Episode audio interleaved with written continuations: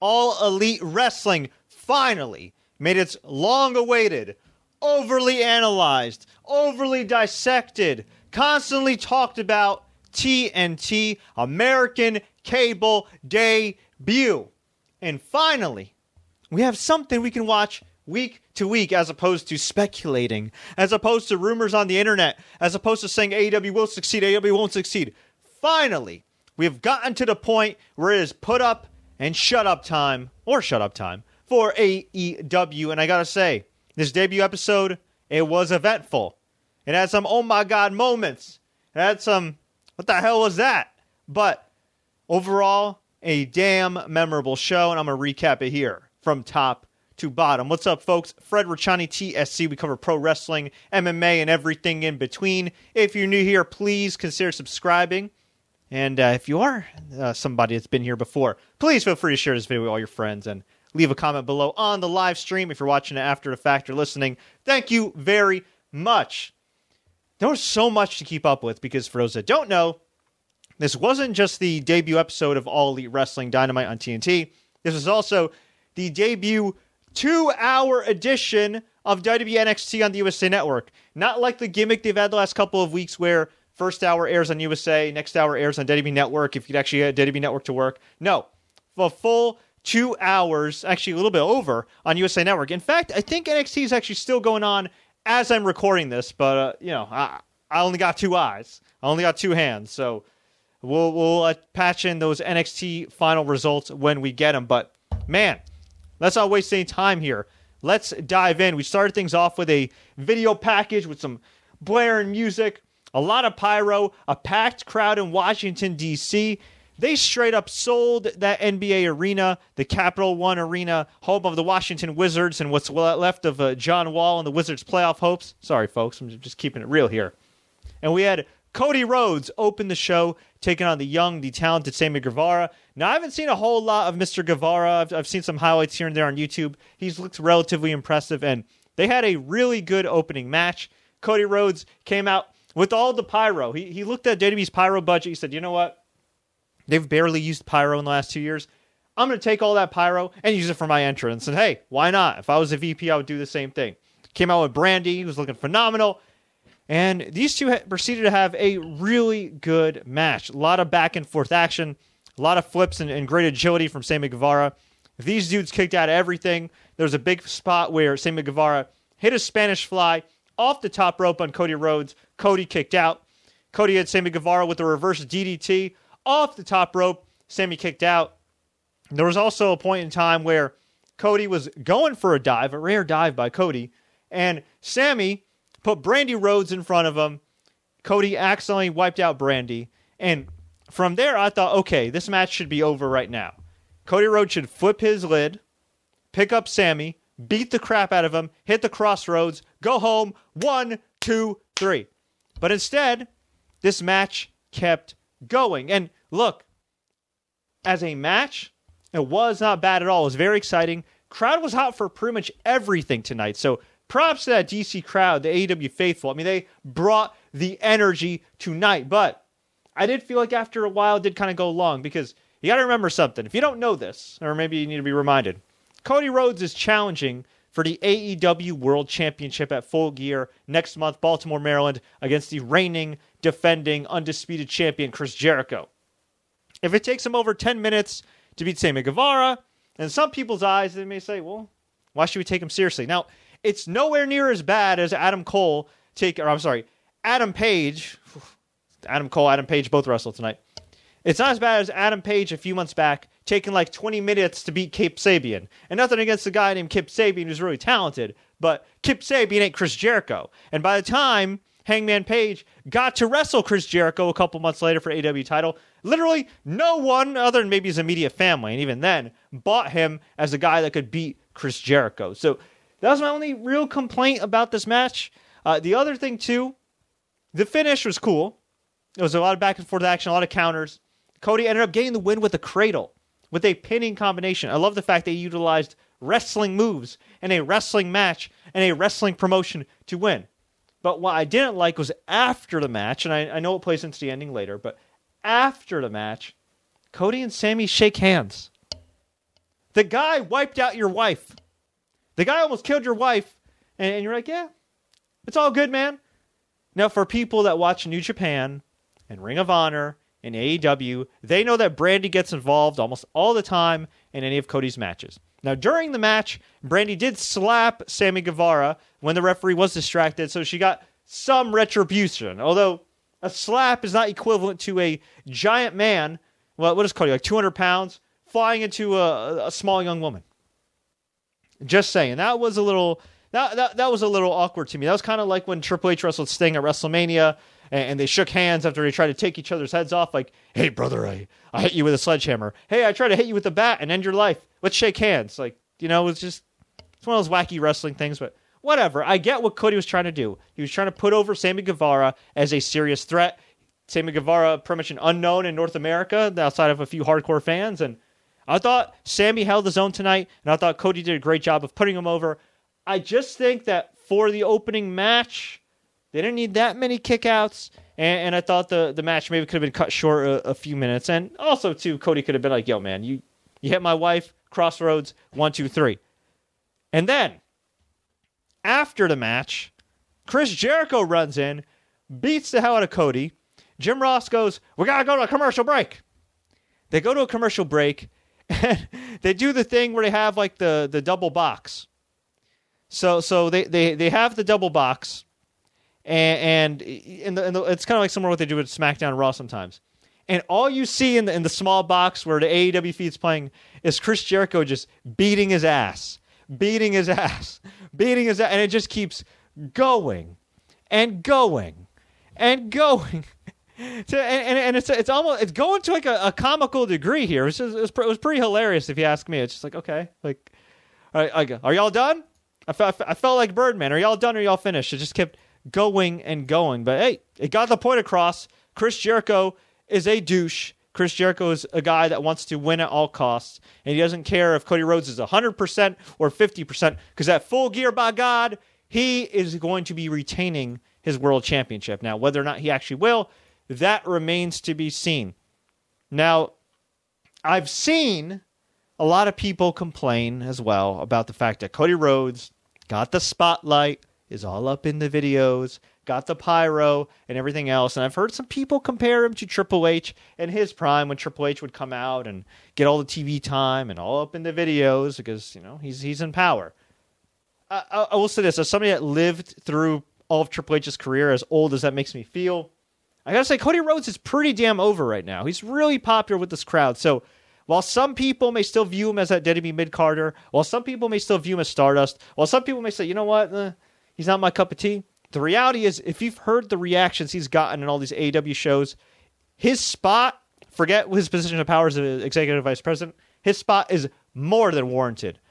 Some really nice touches I, I liked on the show, besides the fact that you they had pyro and and a full crowd and a beautifully lit arena. I thought Excalibur, Tony Schiavone, and Jim Ross, yes, Tony Schiavone and Jim Ross on the same freaking team.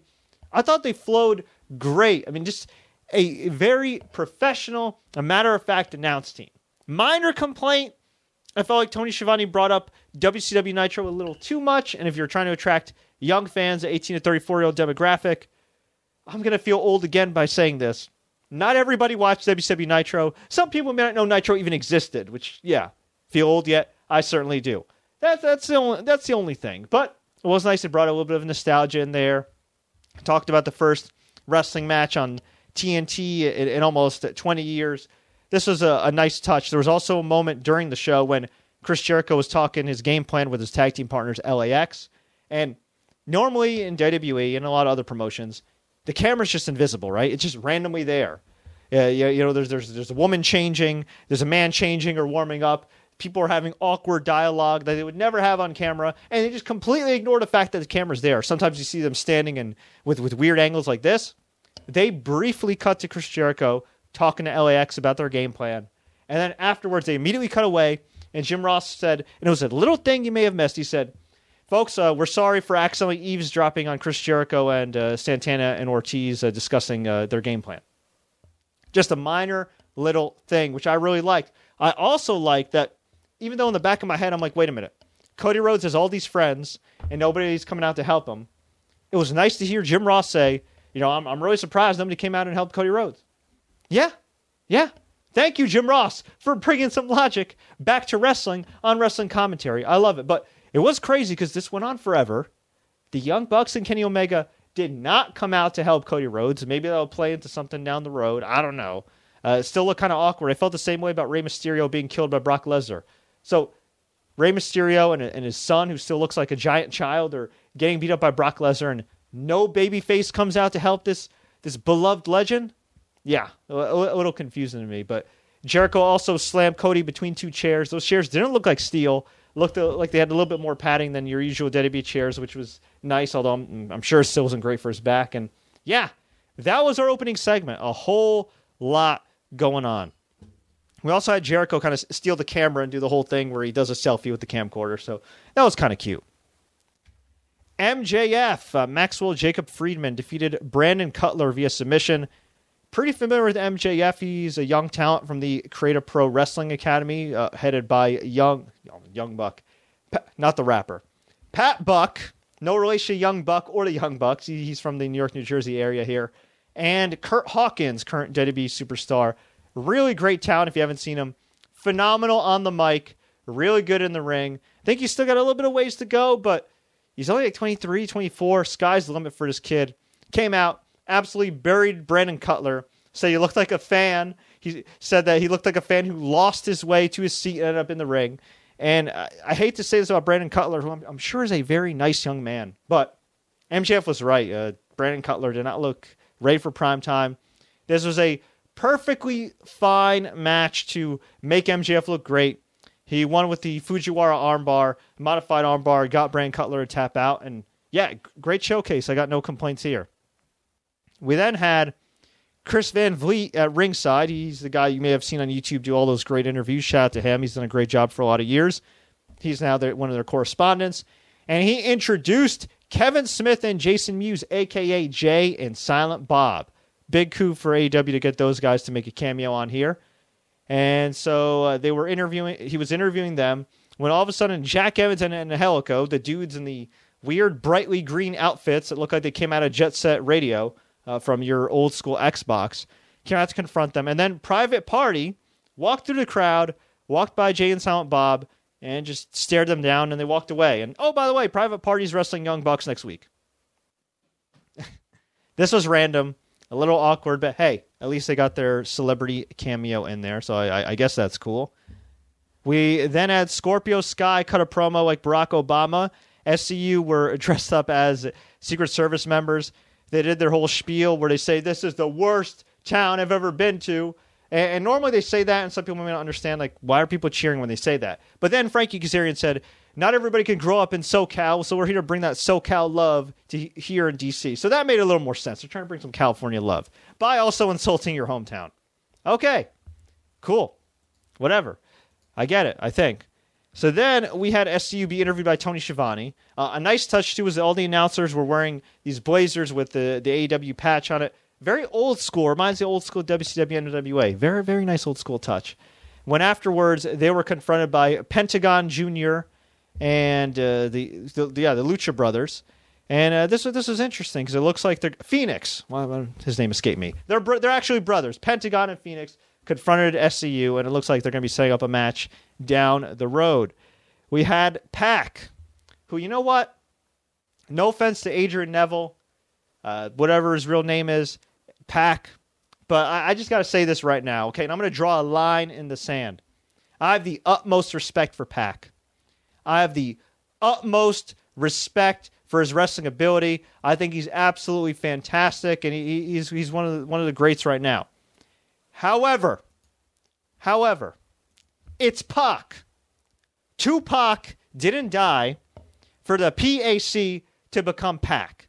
If you want it to be Pac, guess what? Put a little accent mark there. Put a K. Put two C's Maybe, maybe, maybe spell it like my Korean friends where you do P A K. That's Pac. But P A C is Pac. I'm sorry. X Pac, Tupac, Pac. It's not Pac, it's Pac. So anyway, Pac took on Adam Page. This was a really good match. I was really surprised that Hangman Adam Page and Pac was taking place tonight when I thought this could be saved for next week or the week after.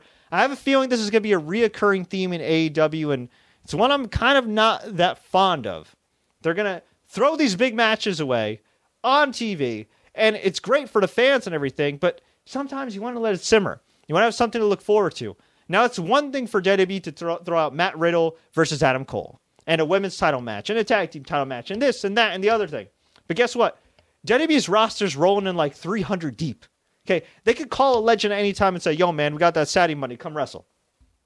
AEW, unfortunately, doesn't have that luxury. Even Tony Khan talked about how the roster right now, I believe he told PW Torch, it's about 80 to 85% full.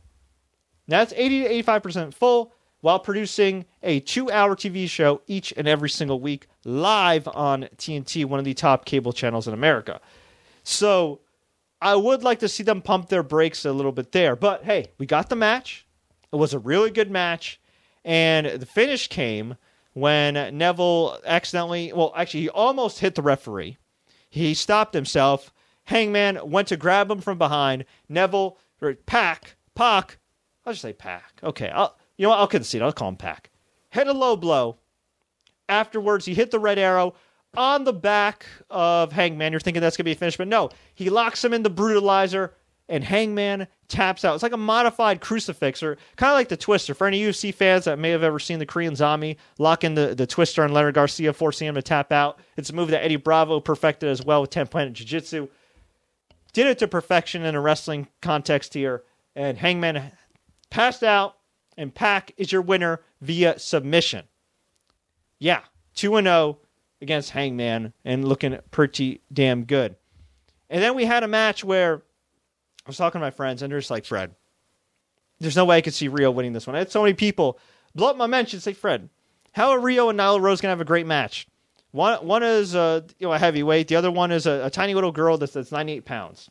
One's really experienced, one's not so experienced, both on live TV. How the hell is this going to work?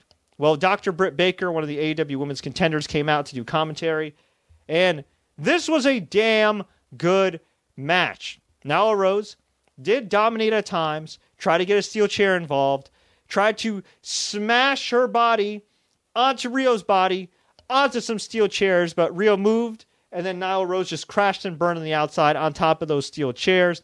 There was a big superplex spot as well with Riho. She ended up hitting the Shining Wizard to get the win. Just a huge, huge win. Actually, it was a more of a actually it was more of a, a double stomp, but huge win for Riho becomes your new AEW Women's Champion. I was also trying to keep up with NXT at, uh, uh, at this time, but from what I did see of this match, it was really damn good. Most importantly, it worked for the crowd. Crowd loved it, got behind Riho. I thought Nyla Rose got over as a huge monster. Afterwards, huge, huge celebration. Riho celebrating, has the women's title. I'm thinking, okay, this is a great moment, seminal moment for AEW. So what happens? This random dude comes out who I didn't recognize, but I remembered was Michael Nakazawa. He doesn't identify himself. He, he's not dressed in a suit. And, and he just says, yeah, yeah, Riho, yeah, yeah, Riho," And then he just goes, and, and before he could he could fully say, now I'm gonna sp- I'm gonna have her speak to our Japanese audience. Now Rose attacks him. Now Rose attacks Riho. Nyla power bombs Nakazawa straight to hell. She almost didn't get him up at first, but she lifted him up, almost dropped him in his head, lifted him up again, bam, slammed him down with the big Liger bomb. I was not the biggest fan of this because you only crown your first champion once. This is supposed to be a big deal. And to me, if somebody wins your world title for the first time, it's supposed to be a big deal. Let it simmer. Let let it breathe. If there's one complaint I had about the shows at times, they didn't let certain things just breathe. And this was one of those times where I just thought, okay, have some confetti, have some fireworks. This is a big freaking deal. She just beat a monster. You could show a shot of Nyla Rose angrily snorting and sniffling as she goes up the ramp. You don't need to do the whole thing where she takes him out or uh, you know, takes out you know, Nakazawa, takes out uh, Riho. Kenny Omega ran in and, and, and stopped Nyla Rose from doing any more damage which I thought was a little weird because what do you want the big pop for Kenny Omega to be when he first comes out for the main event? Same thing with Jericho was a little weird. He came out during the after the opener, but he, also came out for the main event. I don't know. I, I personally would like to do a little bit of a less of less is more approach with my top stars, but at the same time, also get it. It's your debut show. You're competing against WWE head to head. WWE's running with limited commercial breaks and an overrun. Makes sense. I, I could see the logic, but me personally, I, I know when I like watch Raw, for example, whenever Seth Rollins is in multiple segments, I feel like they lose their luster after each one. But this was good, and they told the story too that Kenny Omega trained Riho, and so hence why he came out to save her. We then had our main event. Kenny Omega and the Young Bucks came out to the Being the Elite theme song, which you guys may know from the Being the Elite TV show on YouTube, which gets about 150 200,000 views uh, per week. It's more on the humor side of things, but they've used it to further a lot of storylines and get over a lot of people. So they came out. Jericho with the former LAX, Ortiz and Santana came out of TNA fame. Uh, pretty good little six man tag here. And then it just kind of went straight to hell. Jon Moxley stuck through the crowd, attacked Omega, and they just brawled to the back. And this was not a disqualification. So the match just kept going. Yeah. And I'm not hating on this. Uh, I'm not I wasn't the biggest fan of it either. But I do recall them saying that wins and losses do matter. And this is to be kind of sort of like a real sports presentation. And look, throughout the night, they talked about people being in contention and all that jazz. They talked about how Sammy Guevara beat Cody Rhodes, or even had a draw with Cody Rhodes that that would put Sammy Guevara in contention, and that and, and that I liked. So they did emphasize some sports aspect, but Moxley got. I'm pretty sure Moxley got in the ring. They brawl, they go to the back, they brawl forever, and the match just continues. And one of my friend Sky Anderson said, "Yeah, this reminds me of Nitro when they would have stuff going on in the back and uh, a match in the ring." But it reminded us of the bad part of Nitro because I remember I used to watch matches, especially cruiserweight matches, that'd be really good with like Rey Mysterio or something like that, and then they'd cut backstage to show the NWO arriving in a limousine. They cut backstage to show, uh, you know, Hogan doing this or Hogan doing that. So I thought that kind of took away from the match and everything. But at the end, it didn't really matter because ultimately Jericho and LAX took took advantage, destroyed the Bucks. Bucks fought their asses off, did a bunch of flips, did their thing, had the super kick party, had the crowd in the palm of their hands. But unfortunately, it was two versus three, and then it became three versus one. And Jericho got the win with the Judas effect, spinning elbow, shades of Jon Jones, although it's uh, slightly slower uh, and less impactful than Jon Jones, but still impressive nonetheless. And afterwards, Jericho beat the hell out of the, the Bucks with LAX. Cody Rhodes ran out for the save. He got beat up. Uh, I should mention too that during this whole backstage brawl, Jon Moxley DDT'd it's old uh, Dirty Deeds, like a version of Dirty Deeds. He Dirty Deeds, he DDT'd, uh, they call it the Death Rider as well. Whatever you want to call it. He DDT slammed Kenny Omega through a glass table, although funny enough, it looks like Jon Moxley got the brunt of that because he went back first into the freaking glass. But hey, I guess the gimmick is he's a madman. I don't know if he's fully healed from his elbow infection. I'm assuming he's close to coming back, but he definitely got pretty physical tonight. So afterwards, beatings galore. Cody Rhodes came out. Dustin Rhodes came out for the save. They, they were fighting the heels off. Sammy Guevara came out, kicked uh, Cody Rhodes in the nuts, beat him up. And then, out of the blue, Jake Hager, aka Jack Swagger, aka undefeated Bellator MMA fighter, came out, unleashed hell on all the baby faces, joined forces with Chris Jericho, and I guess we're going to get a stable now of Chris Jericho, Sammy Guevara, Santana, Ortiz, and Jake Hager. I mean, hey, I mean, whatever. Nation of Domination 2.0 looks lit, I guess. Uh, so that was the end of the show. Uh, there were a number of hype video packages for the Full Gear pay per view coming up on uh, November. I believe November 9th is, is the event. Full Gear AEW, I believe, coming out. Yep, November 9th, Baltimore, Maryland, Royal Farms Arena.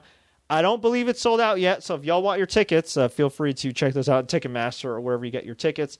Next week, AEW, it's going to be the Young Bucks versus Private Party as part of the tag team tournament, which should be one hell of an encounter. So overall, I got to say, All Elite Wrestling Dynamite on TNT, the very first episode, October 2nd. 2019, thumbs up, but with a bit of an asterisk. Thumbs up for a few reasons. The action was good, and you were on the edge of your seat. It was unpredictable. The production values were fantastic. The presentation was off the charts, especially leading into the, the TV show as well with all the ads that TNT had been running on, on Twitter and all of social media. The promos are really good. The commentary is really good. I do think, however, though, they just tried to do a little too much. Uh, uh you know, there was an old saying that with this one guy on TV I used to work with named named Ike, who was out of his mind, and he'd always complain about this MMA show we worked on for Spike TV. He'd always be like, "They're trying to cram ten pounds of crap in a five pound bag," but in some ways, he, he, that analogy can be applied to certain aspects in life, and uh, especially wrestling. There's a lot of times where they try to cram way too many things, and TNA has been notorious for this, especially during the, the Vince Russo area, the era. Excuse me. I don't think it was this bad here. You know, I, I thought for a debut show, I get it. You you want to keep it going. You want you want people to be excited. You want people to, to feel like it's unpredictable. That's great. But I personally, as a wrestling fan and somebody that watches a lot of wrestling, felt like it was just a little too much. I needed to just let it breathe. It's a minor complaint. They slowly build upon this. After all, it's their first freaking show. And for a first freaking show, I thought they hit a home run. Do I think in terms of match quality, it was like, oh my God, this is amazing. This is as great as uh, Double or Nothing or uh, All Out or All In? No, I, I don't think it was, oh my God. But was it a really good show that stood out that felt different from WWE, that had its own unique flavor, that had its own unique blend, that had its own, dare I say, identity? Yes. And for that, I got to give AEW Dynamite on Wednesday nights a thumbs up. But let's hear what you guys got to say because I know there's a lot of strong opinions here. Here we go. Okay.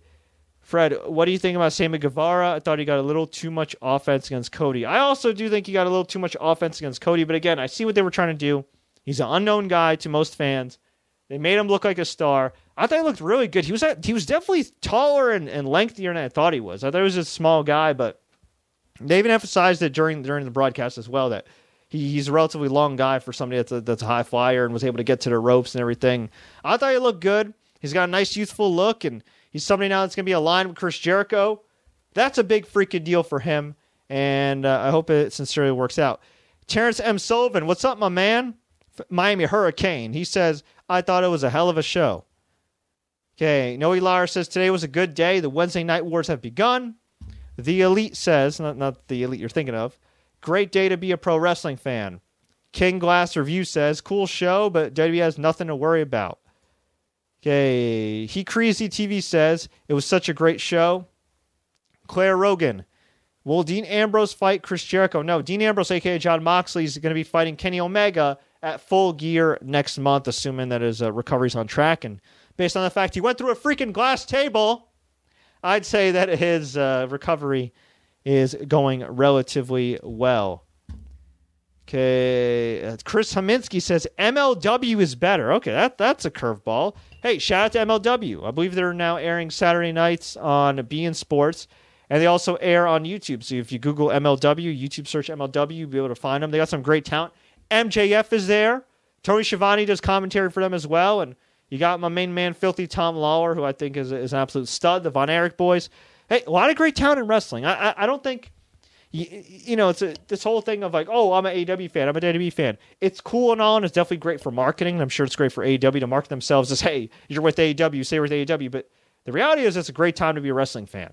It's also a rough time if you don't have a lot of free time because you got Raw on Mondays.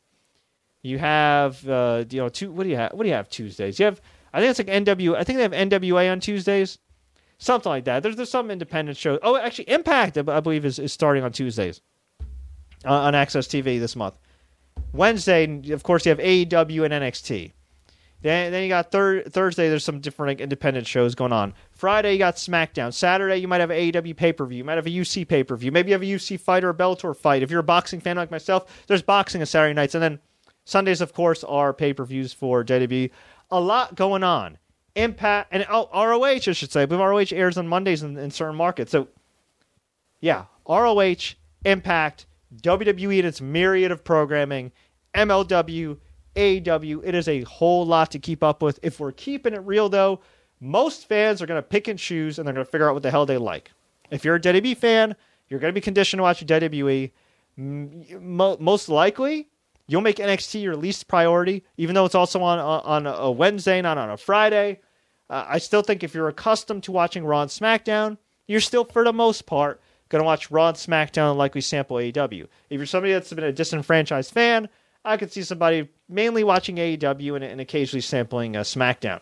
Of course, for as big of a debut as AEW is and, and as big of a deal as it is, SmackDown on Fox is a major game changer. Brock Lesnar versus Kofi Kingston, The Rock returning, Steve Austin, Hulk Hogan, Ric Flair. I think John Cena's on the show as well. Shane McMahon, Kevin Owens in a ladder match. The loser leaves town. Really big deal. And that, to me, I think is going to set the barometer more for where the wrestling industry is going to go in the next year rather than just AEW versus NXT, in my humble opinion. Now, I, I had a couple of people on TV predicting me that they think NXT may win the ratings battle overall, but that AEW may draw more in the coveted 18 to 34 year old demographic. I could absolutely see that happening. I also want to be surprised if AEW actually just beats NXT outright. Now, it's not the end of the world for WWE, but oof, you know Vince McMahon's going to be watching NXT or have watched NXT. You know he's to be seeing some clips online of AEW, and he's to be like, "God damn it, why aren't we in an arena?" And he's probably to move NXT eventually to uh, an arena, for better or worse. Now, the only people I see this being detrimental to in, in some ways aren't the wrestlers because the wrestlers are making more money because they have leverage now to maybe go to AEW. It's WWE because WWE already has a hard time retaining their audience. They're down at a hard cores here. And while they're going to be cash rich for a long time with these TV deals, you got to remember, burnout's a real thing. I can barely get to a three, get through a three hour Raw. Most people can barely get to SmackDown uh, if they even can get through Raw. And all of a sudden, you're going to have three hours of Raw, two hours of SmackDown, and then all the way on Friday, you got two hours of, of SmackDown. So Raw, NXT, then SmackDown. Then, hey, oh, by the way, we want you to dedicate three to four hours on a pay per view uh, weekend. Yeah, that's a lot. It could go one way or, or it could go the other way. Hopefully, it works out for all involved because when the wrestling industry is booming, it's great for us, it's great for you, it's great for all involved. And Let's get to some more questions here. Do you think NXT or AEW had the better show? Well, Byron, I didn't get to watch a lot of NXT, so I can't really say. Uh, I'll, I'll, you know, I only watched AEW for the most part, so I, I, I can't really say. I'll, I'll let you know though when I do watch it. He crazy TV says, my dad came super late, so he only caught the last bit, but he loved it, and he's a diehard WWE fan. That's good to hear. You know, I had a lot of people that I didn't even freaking know were were wrestling fans or Laps wrestling fans text me and were like, yo, man, when's that new wrestling show to start? And I was like, tonight. And they're like, what's the name? Like, I, I felt like I was AEW's publicist, like providing all this info. It was, it was pretty cool. So, you know, and I'm old enough to remember when WCW was popping. So it's nice to see that finally 20 years later. Um, I do have the NXT results in front of me. Uh, these are courtesy of Scott Anderson, who uh, was primarily watching NXT. Adam Cole beat Matt Riddle to retain the title. I heard this was a, a, a great match. I'm assuming Matt Riddle lost via some tomfoolery. I think the undisputed, yeah, I think the undisputed era did get the get involved here. So let's see, did, or no, was it a clean finish? I wonder. Huh? I don't. I, I guess it was a clean finish. I don't know. I wouldn't have had Adam Adam Cole beat Matt Riddle. I would have put Matt Riddle over. I think he's a superstar. Unless this is a way to get him on the main roster, I would have given him the NXT title. But hey, that's just me. Finn Balor made a surprise appearance, and Finn Balor said that he's now in NXT. So it looks like Finn Balor is going to be in NXT full time. Wow. That is a huge deal. And as much as I'm going to miss seeing him on Raw or SmackDown, the reality is he's barely gotten to that world title level. And if he can get to that world title level, get in NXT and be a top guy, I'm happy because I'm a big Finn Balor fan. Io Shirai defeated uh, Mia Yim. We had Johnny Gargano defeat Shane Thorne. Shayna Baszler defeated Candice LeRae to retain the women's title. What? Uh, okay. All right. I I would think the crowd they'd want to send the crowd crowd uh, home happy a little bit right after Matt Riddle lost, but all right. Shayna Baszler's reign of terror continues. I thought she'd be called up to the main roster. Maybe she, maybe should have sent up vacating the title like, Asuka. Who knows? Pete Dunne beat Danny Burch. And the Undisputed Era beat the Street Profits to retain the title. So, big, I guess a big night for the heels. So okay, Scott's telling me here. Wow, Tommaso Ciampa got in Adam Cole's face to end the show. So it looks like Ciampa is actually back. I thought he'd be out for a lot longer. Maybe maybe time just went by fast. So wow. So Ciampa is back, and I guess they're to be doing Ciampa versus Cole in NXT. Still, I would have preferred Matt Riddle winning the title, and I, I think there's a lot more upside. No defense to Adam Cole, who's great, but I think there's so much more upside in Matt Riddle. I mean, he's a can't miss star, and he just lost. I don't know. I gotta watch the match before I make any real harsh judgments, but I, I, I'm not feeling that. I think Matt Riddle's too real to, to lose. Okay, before we go, Bryce Englund. After watching AEW tonight, what was your favorite match and actual storyline event of the evening? Good question. My favorite match was probably the women's match until the you know relatively simple story, small girl against the monster, kind of similar to Gail Kim versus Awesome Kong. I think they tried to maybe replicate that a little bit, that historic match from TNA, and, and I, I really enjoyed that. I thought the crowd, I thought both the women made themselves look like stars. My favorite storyline event. Hmm. I, I mean, uh, technically it's it's a match, but it's an event that, that they keep protecting Pac or Pac, and and, they keep uh, having him uh, continuously beating dudes with that submission and making him look like a serious threat. They've made this guy look like more of a threat in the last couple of months than WWE had in, in like two three years. So respect to AEW booking for booking this dude the way he should have been all along as one of the best freaking wrestlers in the world. So I, I am digging that. Is there anything you'd like to see differently? Um, maybe just some more educational video packages. I thought they had a lot of video packages like hyping the matches and everything, and, and I know they, they they did like a video package with Sammy Guevara and Cody before the match too. I just like to see a little bit more stuff. Like maybe have like in depth like on the tag team division, which they'll do next week. Maybe have like some more like documentary style pieces, kind of like uh, what NXT did a while back with Roderick Strong. I think it was called like Finding Roderick Strong. Was like a three part series where they go to his home. You know, you meet his wife, you, you see his kid, and he talks about coming up and being trained by the Warlord and Jim Neidhart. Like, I'd like to see more personality pieces like that. But again, one show, the first show, and overall, I think they're definitely on the right track. But folks, I'm gonna get out of here. I hope you enjoyed this review. I just want to let you guys know if you are in the New York area, I'm gonna be at Comic Con this Thursday. So if you're at New York Comic Con, please holla at me. I'd love to talk to everybody. I'd love to interview you. Maybe you can end up on the TSC News TV show. Who knows? But we're to try to make this AEW recap a weekly thing, and we appreciate you checking us out, watching, listening, however you're consuming this right now. But if you enjoyed this video and this podcast, please like, share. You can subscribe online on YouTube, on Facebook, enable notifications. We're also on Google Play, Spotify, Apple Podcast. You name it, we got it. Until next time, everybody. I'm going to go get my voice back because I got a long day tomorrow. As always, enjoy the matches.